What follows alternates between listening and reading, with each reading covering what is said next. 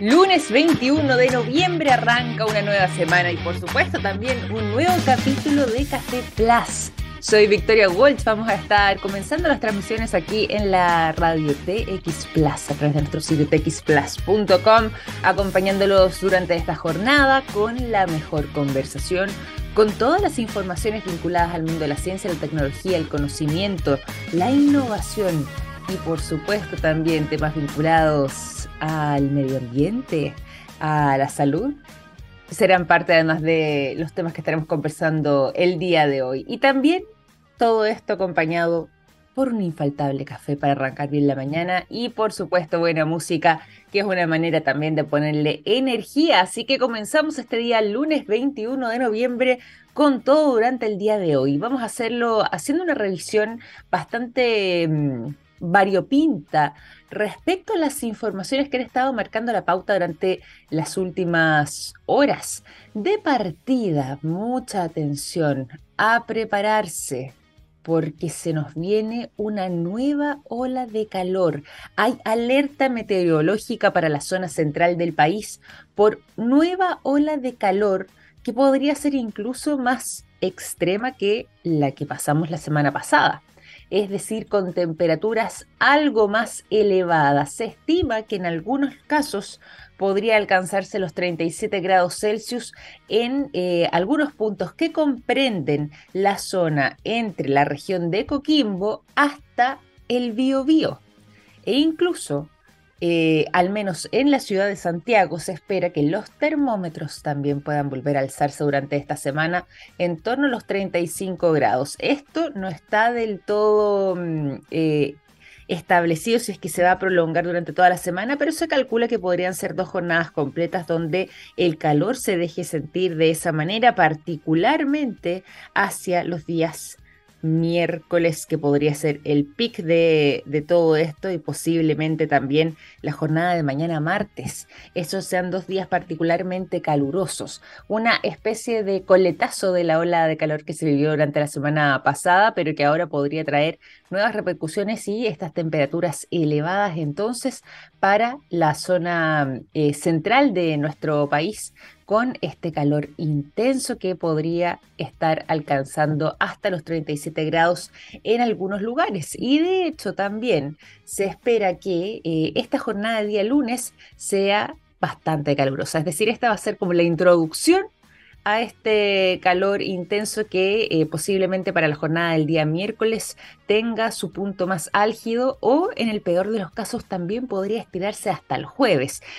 No se descarta esa posibilidad. Sin embargo, sabemos que día martes, es decir, mañana 22 de noviembre y el miércoles 23 van a ser días con un calor bastante particular. Lugares o sectores como Lampa, Colina, esto en la región metropolitana, podrían alcanzar los 35 grados. La gente que vive en los Andes, San Felipe, aquí en la región de Valparaíso, la zona cordillerana o precordillerana más bien de la región, como siempre, ahí están acostumbrados a las temperaturas extremas, un calor intenso que podría llegar hasta los 37 grados. Y también incluso si es que vamos bajando un poco más al sur y nos adentramos en la región del Maule, en Ñuble, por ejemplo, la ciudad de Chillán, podrían tener temperaturas que alcancen los 33 grados. Y en el Biobío no se descarta que también hay algunos sectores con 34 grados en ciertas localidades, la mayoría de ellas más hacia el interior, pero de todas formas un calor bastante intenso. Así que a prepararse, a hidratarse y además también recordar algo que últimamente ya lo hemos conversado, se hace necesario todo el año, pero tendemos muchas veces a dejarlo de lado o a subestimarlo, o lo hacemos si es que de tanto en tanto, una vez al día con suerte, y puede acarrear también problemas importantes a la salud, que es el tema de la protección solar. También es importante, no está asociado directamente al calor, pero sí como cuando hace calor uno está con la piel más expuesta, usamos ropa más ligera, nos descubrimos más, bueno, tenemos más porciones de nuestro cuerpo también que pueden ser víctimas de los rayos del sol, así que también es bueno hacer ese recordatorio. Pero ya lo saben entonces, ola de calor para esta semana en la zona central de nuestro país, y al menos en Todo lo que comprende desde la región del Coquimbo hacia el Biobío pueden incluso llegar a máximas que alcancen los 37 grados de temperatura en grados Celsius para este mes de noviembre. El noviembre más caluroso del que tengamos recuerdo, así que a tener mucha atención también con eso. Y nos vamos también a revisar y a conversar sobre otro tipo de datos, otras informaciones distintas que han estado marcando la jornada durante las últimas horas. De partida, si es que nos vamos a revisar parte de lo que fue durante las últimas horas, las noticias tecnológicas del día, bueno, se darán cuenta que nuevamente Twitter está en la palestra por dos razones. La primera es porque Elon Musk restableció la que fue una de las medidas más severas quizás, más bulladas en su momento y más resistidas incluso por el propio personaje que voy a nombrar cuando se anunció que se iba a suspender su cuenta de Twitter. Me imagino que ya más de algunos de ustedes habrán imaginado de quién se trata. Donald Trump fue suspendido de Twitter por difundir noticias falsas, por la relación que él sostenía, por pelearse con todo el mundo también, pero sobre todo en lo que tenía que ver con la difusión de mensajes que, sobre todo en un momento de un periodo de elecciones, como ocurrió el año ya pasado, el 2021, ¿cierto? Durante el verano de nosotros, durante los meses de principio de año, el año 2021, entonces cuando se realizaron elecciones en ese país, él, bien recordarán algunos de ustedes, intentó esbozar de que hubo fraude en las elecciones, de que por eso él no había sido reelecto, lo que lo había adjudicado además la presidencia de Joe Biden, y él empezó básicamente esta descarga permanente y a poner una especie de manto de duda sobre el proceso democrático que había vivido los Estados Unidos en ese periodo, y por esa razón, sumado además también a la difusión de algunas noticias vinculadas supuestamente a este supuesto fraude que él alegaba, es que hubo tanto, pero tanto alegato, tanta denuncia que hicieron usuarios y tanta molestia en torno también a lo que eran estos mensajes donde algunos decían, bueno, se pone en peligro la democracia porque finalmente Donald Trump seguía siendo el presidente de ese país, si bien había sido reelecto, pero todavía no se había hecho el paso ni el cambio de mando. Bueno, por esas razones que hubo varios usuarios que alegaron y finalmente Twitter hizo oído de estas denuncias y suspendió la cuenta de Donald Trump, es decir, quedó fuera el expresidente de los Estados Unidos de esta red social en particular por estas razones que les acabo de manifestar, por estos intentos de instalar unos ciertos temas de discusión que se acusaba que podían ser problemas severos y graves para lo que tenía que ver con la democracia en ese país, y particularmente hubo un hecho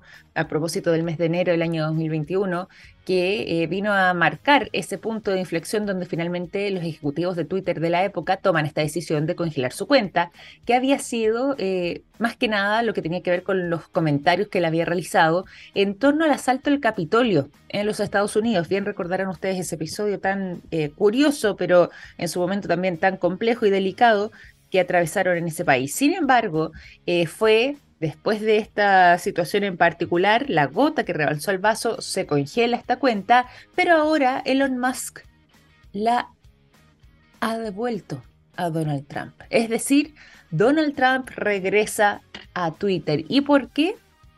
Básicamente porque desde que Elon Musk regresó y ha tomado una serie de medidas importantes, que más que nada ha tenido que ver con los despidos que ha realizado, ¿cierto? Y eso ha sido y le ha ganado un cuestionamiento muy muy fuerte respecto a la manera en la que él está operando y la forma en la que le comunica a sus empleados y sus trabajadores estos despidos masivos que ha tenido esta red social. Bueno, él, además de estar en esa línea, también empezó a mostrar su mano sobre lo que va a ser su mandato, ahora que es el nuevo propietario mayoritario, digamos, de Twitter. O sea, no, ni siquiera mayoritario, ¿verdad? Que lo compró por los 44.000 millones, así que ya íntegro, propietario de Twitter. Y él lo que hizo fue promover durante las últimas jornadas una encuesta, una de esas encuestas que tiene Twitter de un periodo de 24 horas, digo, que culminaba precisamente el día sábado recién pasado durante este fin de semana, y él preguntaba a los usuarios si es que consideraban que Donald Trump debía o no volver a utilizar su cuenta de las redes sociales, es decir, particularmente esta cuenta de Twitter que había sido suspendida y que, insisto en este punto, había sido suspendida, aunque dentro de la decisión que se había tomado con los ejecutivos anteriores, esa suspensión se realizaba de manera indefinida. Bueno, finalmente Elon Musk hace esta encuesta, recibe 15 millones de votos y un poco más. Y el 51,8% de las personas que participaron de esta encuesta votó que estaba a favor de restablecer la cuenta a Donald Trump, mientras que el 48,2% se opuso. Y es por esa razón que, acompañado de un mensaje que decía: el pueblo ha hablado, Trump será reintegrado, Vox Populi, Vox Dei, es que Elon Musk hace este anuncio y sostiene entonces de que prontamente Donald Trump recibirá de vuelta su cuenta, va a poder tuitear, subir cuanta información se le ocurra y de esa manera entonces regresar a esta plataforma, a esta red social, según lo que el propio Elon Musk ha publicado por medio de ese mensaje.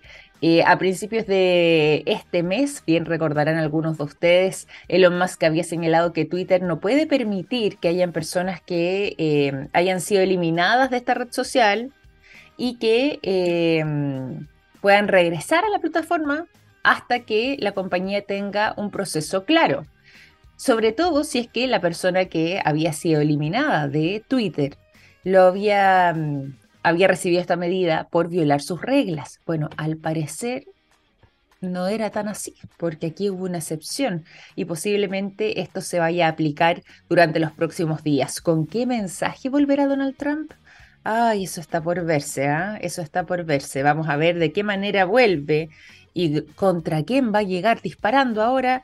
Que estará de regreso, pero por lo menos ya se confirma a través de ese mensaje de Elon Musk que prontamente Donald Trump entonces regresaría a la red social del pajarito, estaría de vuelta en Twitter después de someter esta decisión a una encuesta. Oh, todo pasando durante este fin de semana, yo les dije, Así que vamos a dejar de momento la información hasta acá para que podamos seguir también avanzando hacia otros temas y por lo mismo hacia la conversación también, para que nos acompañe y se sume a este programa el vicepresidente ejecutivo y fundador de Kibernum, Mario Araya, que va a estar conversando junto a nosotros, que nos va a estar contando además del trabajo de Kibernum durante estos 31 años, porque están de aniversario.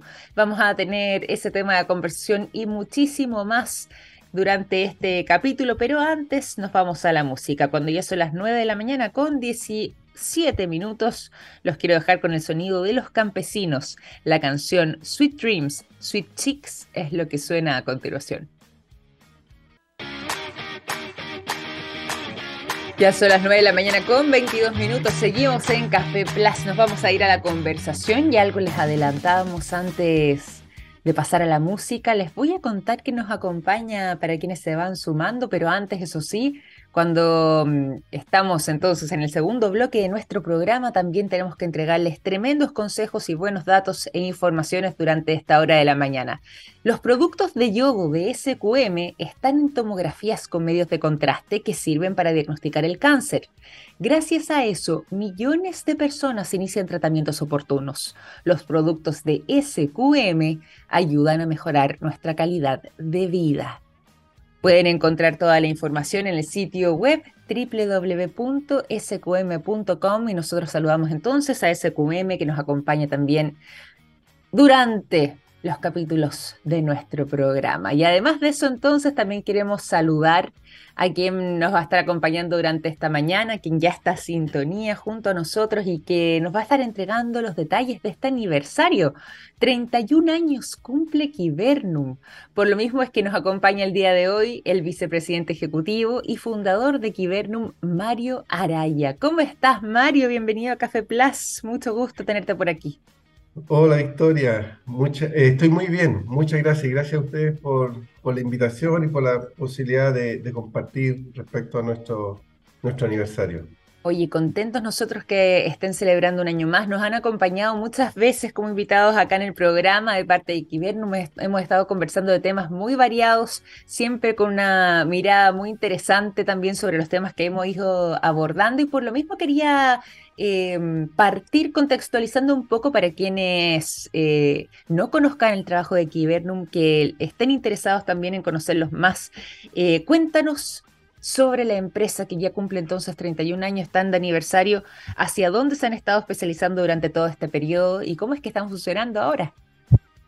Ya pues, mira, sí, efectivamente nosotros nos constituimos el año 1991, hace ya 31 años. Ya. Y nosotros estamos prestando servicios a grandes empresas en Chile. Ese era nuestro objetivo inicial, ¿cierto? Y servicios que les permiten a nuestros clientes hoy día abordar todos sus procesos de transformación digital, ¿ya? Los ayudamos a llevar a cabo sus proyectos tecnológicos, proveyéndolos del mejor talento de desarrolladores de software del mundo, ¿ya? Ese es nuestro lema, y no solo el lema, es nuestra estrategia, para eso estamos trabajando. Y eso significa que si un cliente necesita desarrollar un proyecto tecnológico, nosotros encontramos a los mejores profesionales para que él pueda desarrollar ese proyecto tecnológico. Y encontramos profesionales en Chile, en Venezuela, en Perú, en Colombia, en Serbia, en distintas partes del mundo, en Perú, ¿ya? Y lo ponemos a disposición de nuestros clientes. Entonces, esa es nuestra gran virtud, nuestro gran talento, encontrar los mejores profesionales del mundo para los proyectos de nuestros clientes. Oye, y eso es muy interesante, ¿sabes? Porque además quería que nos contaras precisamente esto, porque cuando uno se pone a hacer historia y a pensar hace 31 años atrás, la tecnología no es lo de ahora. Las maneras de conectarnos, de comunicarnos, la inmediatez, por ejemplo, con la que contamos hoy en día, para mandar un mensaje, para mandar un WhatsApp, para entregar un correo, para acceder a información, no era lo mismo hace 31 años atrás. Estaban recién quizás comenzando a abrirse todo este mundo vinculado al Internet esencialmente y a despejarse todo esto, que es lo que ya estamos ahora bien constituidos. Por lo mismo me imagino yo que comenzar, y en tu caso también como fundador de Kibernum, este viaje, este camino era ser un pionero, era ser no solamente tener una visión clara, ser un visionario, sino que además pionero y uno de los primeros en aventurarse en este mundo. ¿Cómo fue el desafío de comenzar hace 31 años atrás, considerando que, claro, hoy en día conocemos muchas empresas que quizás están trabajando con tecnologías, que quizás van en esa línea, pero hace 31 años era, me imagino yo, una verdadera odisea? Sí, pues así era. Mira, en forma natural nosotros llegamos a este mundo porque yo estudié ingeniería civil informática, soy de la primera generación de ingenieros civiles informáticos que hay en nuestro país, estudiamos en la Universidad de Santa María. Entonces, de forma natural llegamos a este mundo de la tecnología, pero que era totalmente distinto a lo que es hoy día. O sea, la Internet, de hecho, no existía en Chile por lo menos, el año 91, recién comenzó a aparecer en 94, 95 por ahí, y una Internet muy distinta a la que tenemos hoy día, con nuestras capacidades. Entonces, aspectos como lo que mencionabas tú, la inmediatez de las comunicaciones, la facilidad, imagínate aquí de poder estar en comunicación contigo, separados cientos de kilómetros probablemente. Claro. Entonces, ha cambiado muchísimo y lo que se ha avanzado muchísimo es en la disponibilidad de la tecnología para todas las empresas. Yo me acuerdo que cuando nosotros partimos, nuestros clientes eran fundamentalmente los bancos, que eran los que llevaban la vanguardia en el desarrollo tecnológico en nuestro país. Y hoy día tú ves que la tecnología está presente, pero en todas las industrias. en todas. Sí, pues, tal cual. Y no solo presentes, sino que en cada industria, en todas las industrias, la tecnología juega un rol fundamental, cada vez más central. Hoy día, una empresa de cualquier rubro que no se defina como una empresa tecnológica va a tener dificultades serias. ¿Ya? Entonces, la profundidad de la tecnología y la amplitud del impacto es incomparable con lo que teníamos el año 91. Totalmente, totalmente. Y lo que yo te decía, claro, ser pionero, ser visionario en todo esto. ¿Cuánto ha ido cambiando para ustedes también los desafíos en torno a trabajar con tecnología, pensando lógicamente en cómo comenzaron hace 31 años y lo que tiene que ver con el presente? Sobre todo porque, si bien me imagino que muchos procesos que se han simplificado y que quizás ahora sea de manera mucho más sencilla poder realizarlos, también empieza a generar otro tipo de problemáticas. Antes no sé si lidiábamos tanto con, por ejemplo, los virus, los hackers, los ciberataques, ciertas amenazas, la competencia también que se va multiplicando, este escenario cambiante permanente que tiene hoy por hoy el mundo tecnológico, pero sobre todo lo que tiene que ver con las conectividades y lo que tiene que ver con el uso de Internet. ¿Dónde crees tú que han estado los principales desafíos en estos 31 años de existencia? Yo creo que los principales desafíos han estado por la línea que has insinuado tú en tu pregunta, es cómo nos adaptamos a las distintas oleadas tecnológicas. ¿Ya?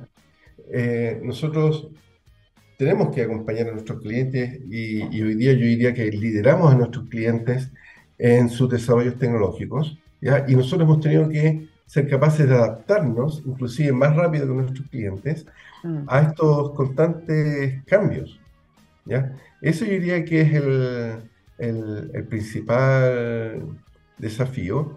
Y lo otro es, bueno, cómo mantenernos competitivos en el tiempo. Pues nosotros, ojalá siguiéramos, como dices tú, 31 años más, pero depende fundamentalmente de nosotros y de la capacidad que tengamos de competir también, ¿ya? Porque como tú también lo mencionaste, cada vez hay más y más actores compitiendo en nuestro mercado y empresas que no son solo empresas chilenas. Esa es otra cosa que ha cambiado. El año 91, cuando nosotros partimos, toda nuestra competencia eran empresas chilenas. Hoy día nuestra competencia fundamentalmente empresas que vienen de afuera, de Estados Unidos, de la India, de Europa. Y compiten con todo el mundo. Exactamente. Estamos abiertos a eso. Exactamente, claro. Bueno, y por eso es que nosotros también comenzamos nuestro proceso de internacionalización. Nosotros tenemos hoy día operaciones en Colombia y en Estados Unidos. Y vamos a abrir operaciones de aquí a fin de año en Perú. ¡Qué buena! Así que también nosotros estamos saliendo a competir al mundo y ahí nos estamos encontrando con más y más actores que nos desafían permanentemente. Entonces eso yo diría que también es otro elemento muy importante en nuestro camino. Qué bueno, oye, pero tremendo avance y qué bueno poder llegar hacia Perú en este caso también, seguir creciendo en esa línea. ¿Cuáles son, a propósito de eso? Me imagino que la expansión, sobre todo la que han tenido últimamente y hacia dónde van a seguir avanzando, como nos decías tú, por ejemplo, con el caso de Perú, es uno de los proyecciones que podemos pensar a futuro, esto ya en un futuro quizás en un corto plazo o mediano plazo, pero hacia adelante. ¿Cómo ves tú? No sé si los próximos 31 años también, pero sí hacia dónde se van dirigiendo, hacia dónde te gustaría que Kibernum siguiera desarrollándose, lógicamente haciendo además este aporte y este servicio importante para sus clientes, pero hacia dónde va la micro, como decimos en buen chileno, para los próximos 30 años quizás. Me cuesta muchísimo imaginarme 30 años más, quizás con qué cosas nos vamos a encontrar más adelante, pero sí te puedo decir que nosotros estamos invirtiendo bastante esfuerzo, muchas ganas en nuestra expansión internacional. Nosotros hoy día somos la empresa más grande, más relevante en nuestros servicios en nuestro país. Sí. Dijimos, ok, entonces si lo hacemos también en nuestro país, bueno, demos el salto, veamos lo que somos capaces de hacer afuera. Y así fue como entramos primero a Colombia. Yeah. Hoy día tenemos una presencia bastante importante. Y últimamente a Estados Unidos. Y para nuestros efectos, Estados Unidos es un mercado infinito.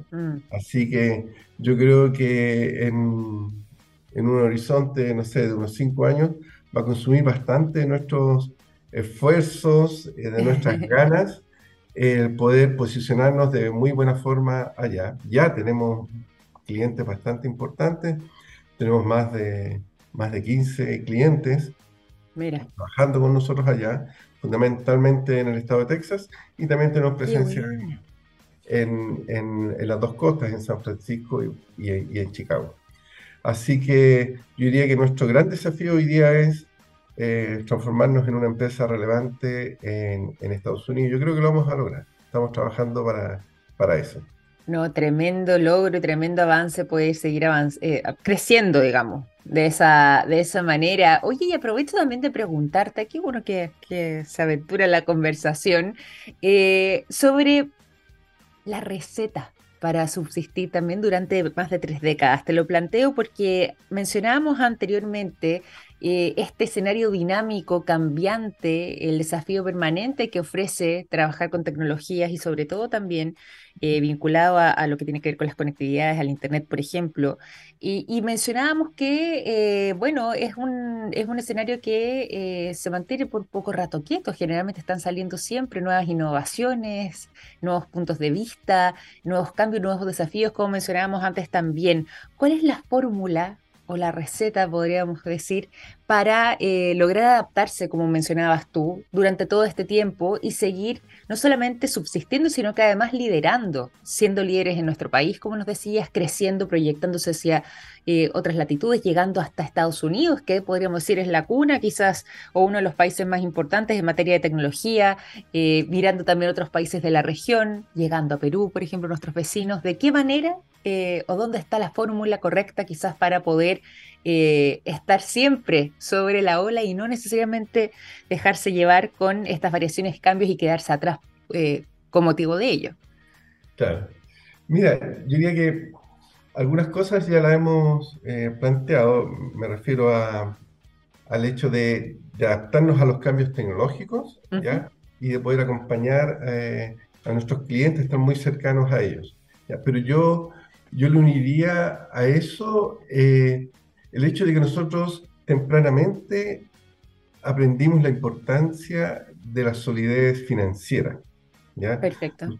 Nosotros hemos visto cómo muchas empresas competidoras nuestras han ido quebrando en el tiempo, y nosotros, como te dije, rápidamente aprendimos la importancia de la solidez financiera. Entonces eso es un elemento que nos da a nosotros mucha estabilidad, ¿ya? Nosotros nos hemos preocupado de ir robusteciendo permanentemente el aspecto financiero en la empresa, y en ese sentido ahí mis socios y todo el equipo gerencial ha entendido este mensaje, y eso entonces a nosotros nos da mucha estabilidad, y frente a estos grandes vaivenes políticos, económicos, tecnológicos que hacen sucumbir a muchas empresas, nosotros hemos tenido la capacidad de sostenernos en el tiempo. Y otro elemento también, a mi entender, muy, muy importante es tener como una ambición de querer ser relevante, de crecer. Porque también muchas veces tú llegas a un punto en el cual te dices, ya estamos, ¿para qué seguir desafiándonos? ¿Para qué seguir creciendo? Y nosotros dijimos, no, nosotros queremos ser relevantes en nuestro país, lo logramos, queremos llegar a ser relevantes en Estados Unidos, vamos a trabajar para eso. Entonces eso nos impone siempre metas ambiciosas, ponernos objetivos súper concretos, y nos alineamos con esos objetivos. Trabajamos con un equipo gerencial de primer nivel que es capaz de adueñarse también de nuestros sueños y trabajar para hacerlos realidad. Entonces yo creo que el ser ambicioso, el ponernos objetivos relevantes es importante, y tener un equipo de gestión, como es nuestro caso, de primer nivel, también es muy, muy importante. Bueno, y eso además ha sido parte también de los ingredientes de esta receta para posicionarlos como líderes, como decíamos antes, sobre todo en nuestro país, pero seguir creciendo, como mencionabas tú también, en lugares tan desafiantes como Estados Unidos u otros países de la región, donde ustedes han logrado posicionarse de muy buena manera y han seguido además también representando muy bien a nuestro país a través del trabajo que hacen y sobre todo acompañando también a sus clientes, generando impacto en sus negocios, ayudándolos a accionar oportunidades tecnológicas, como bien lo definen ustedes mismos, y siendo un actor relevante entonces en todo este proceso de transformación y evolución digital. Y por eso han logrado tener este posicionamiento tan relevante durante estos 31 años. Yo por lo mismo quiero agradecerte por esta conversación, pero también quiero pedirte si es que puedes invitar a quienes nos escuchan a conocerlos más, dónde pueden encontrar información, cuáles son los canales de comunicación con Kibernum o directamente contigo, si también así lo prefieres. Sí, bueno, nosotros tenemos una presencia muy activa en todas las redes sociales, en Instagram, en Facebook, en LinkedIn, ¿ya? Y tenemos también nuestro sitio web, ¿ya? www.sqm.com, ¿ya? Donde ahí pueden ver todas nuestras novedades, todos nuestros proyectos, lo que estamos haciendo, las cosas que vamos construyendo. Es un sitio muy interesante y yo creo que es tremendamente importante para nosotros, para comunicarnos, para darnos a conocer.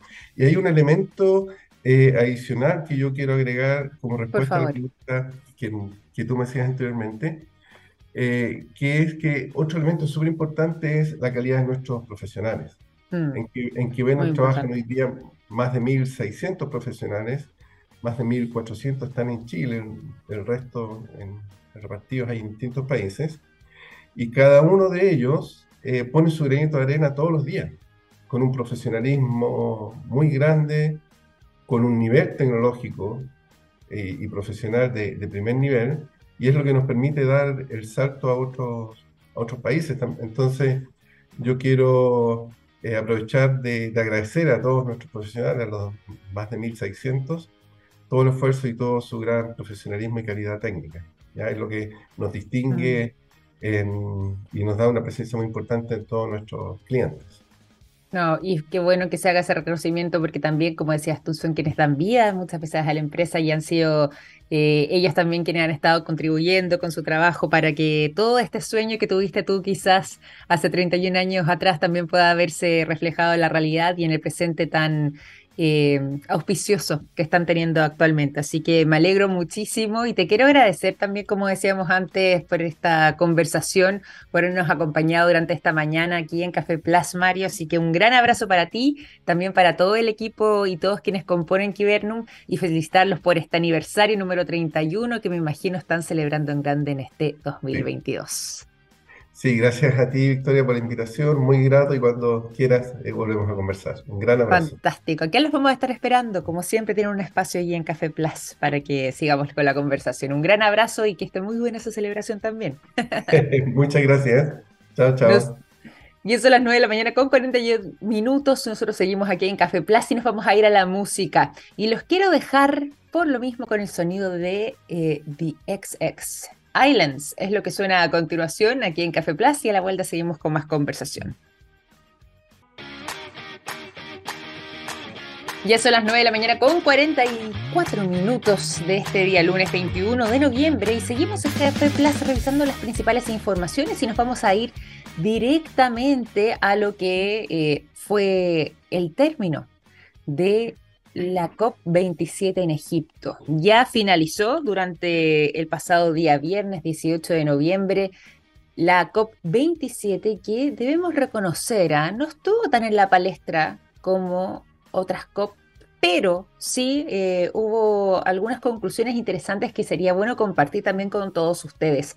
Posiblemente la más llamativa y que está tomándose en muchos casos la agenda respecto a una medida y una decisión que fue impulsada, entre otros países también, por el nuestro. Se suscribe Chile a esta decisión y finalmente se logra avanzar en esta materia, es que los países que se han visto con mayor con mayores inconvenientes, con mayores problemas y dificultades frente a lo que ha tenido que ver con los efectos del cambio climático, que generalmente son países más pobres. Bien recordarán, al inicio de la COP27, lo mencionamos acá en el programa, se estuvo conversando muy fuertemente respecto a lo que habían sido las exposiciones de líderes de países pequeños o bien países que son mucho más pobres que los grandes gigantes, que son los principales que contaminan y que si bien ellos son los que menos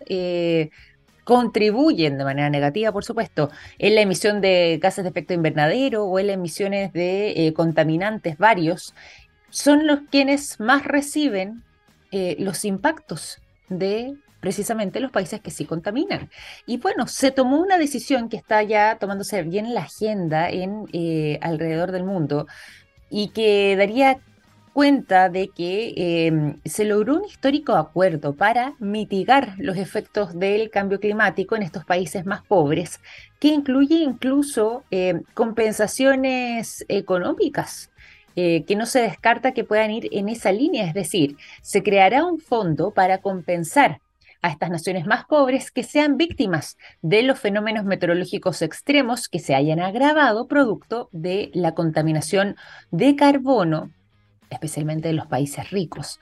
Y este financiamiento iría dirigido en las pérdidas y, por supuesto, los daños que la crisis climática no solamente ya está trayendo, sino que podrían agudizarse en el futuro. Esto es parte de uno de los principales acuerdos y una de las principales 4 conclusiones que se sacan de esta COP27, porque por primera vez en 30 años es que la ONU finalmente ha decidido crear este fondo especial para poder atender las pérdidas y los daños causados por la crisis climática, especialmente, como decíamos, enfocados en los países más pequeños o las naciones más pobres que se han visto fuertemente perjudicadas. Y aquí mencionábamos el rol de Chile, porque nuestra ministra del Medio Ambiente, junto también a otros especialistas, miembros del IPCC también, fueron algunos de los facilitadores para esta discusión, que no fue sencilla. De hecho, se suma además a la ministra Maisa Rojas la labor que realizó y que fue destacada también por distintos medios de comunicación a nivel global, de Jennifer Morgan, que es la ministra de Medio Ambiente, pero de Alemania, y que en conjunto estuvieron liderando este fondo o la idea de crearlo, y que finalmente fue aprobado, pese a que inicialmente hubo cierta resistencia de algunos sectores. De hecho, este fondo, además, como les decía, está pensado en abordar y costear el ítem de pérdidas y daños productos del cambio climático. Y por esta razón es que este momento se vuelve histórico y sobre todo los países más vulnerables van a poder, por lo menos de alguna forma u otra, compensar este daño tan fuerte que se les causa muchas veces producto del cambio climático por medio de la contaminación permanente que sufren y que ha ido impactando también el escenario global y que les ha traído una serie de consecuencias. Hemos visto además la clásica imagen, por ejemplo, del ministro de Relaciones Exteriores de Tuvalu, estas islas, que es un archipiélago en realidad, de islas que están ubicadas allá en un lugar remoto del Océano Pacífico, donde él se para, no sé si han visto esa imagen, pero él aparece junto a un podio y con las rodillas cubiertas de agua, intentando dar un discurso, y además aparece una bandera, que por supuesto es la bandera de su país, pero también la bandera de la ONU, y que esa imagen ha dado la vuelta al mundo como una señal de que ellos están literalmente inundándose, porque al haber derretimiento de los glaciares han subido el nivel de las mareas y ha subido el nivel del mar, y ellos están literalmente inundándose. Bueno, esa realidad que muchas veces desconocemos, vemos que son de lugares lejanos o remotos, va a comenzar a ser cada vez más frecuente si seguimos avanzando hacia lo que tiene que ver con el uso y la quema de combustibles fósiles, por ejemplo, si es que seguimos haciendo esta alta emisión de gases de efecto invernadero y, por supuesto, si es que el calentamiento global sigue al alza. Esto se va a volver aún más complejo.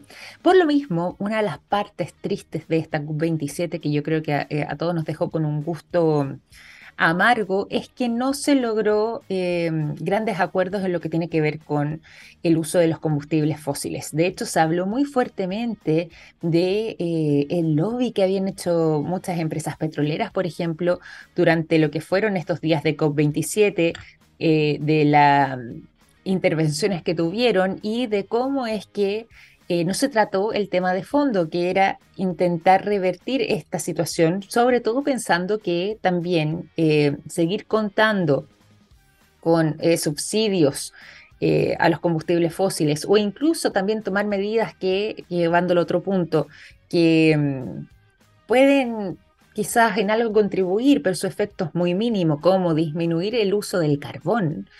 Siguen siendo medidas que están muy atrasadas para la emergencia que estamos atravesando. Y por esa razón hay varios que quedaron con esta sensación de que no se hizo lo suficiente en materias tan cruciales y tan importantes como tiene que ver con la energía y la manera en la que la estamos creando en nuestro planeta. Es decir, estamos todavía ahí atrasados y hasta que eso no cambie de manera drástica y radical y no exista un compromiso real, posiblemente estemos en un terreno delicado con posibilidad de que esto siga entonces trayéndonos consecuencias negativas en el futuro. Esta misma ola de calor que quizás estamos viviendo durante el mes de noviembre en gran parte del territorio nacional en Chile da cuenta de que, bueno, estamos atravesando un momento complejo y que el calentamiento global es una realidad. ¿Para qué decir el verano que pasaron en el hemisferio norte? Intenso, con temperaturas históricas en muchos lugares. Y bueno, finalmente también, como parte de las conclusiones de esta COP27, tiene que ver con la unidad de América Latina, que es una de las partes más positivas. Hubo una mirada bastante conjunta de las naciones latinoamericanas, algo inédito y algo que también llamó la atención positivamente en muchos lugares, dado a esta verdadera unión, ya sea para organizar negociaciones con los países, ya sea también para plasmar las necesidades propias de la región, y sobre todo también pensando que nuestro continente y sobre todo también gran parte de la comunidad de los países de América Latina se han visto fuertemente afectados por este cambio climático. Pueden ser quizás las próximas, abro comillas, víctimas de lo que tiene que ver con el calentamiento global y por supuesto nuestros entornos naturales, y eso también generará un impacto en las comunidades que ya está sucediendo pero que podría acrecentarse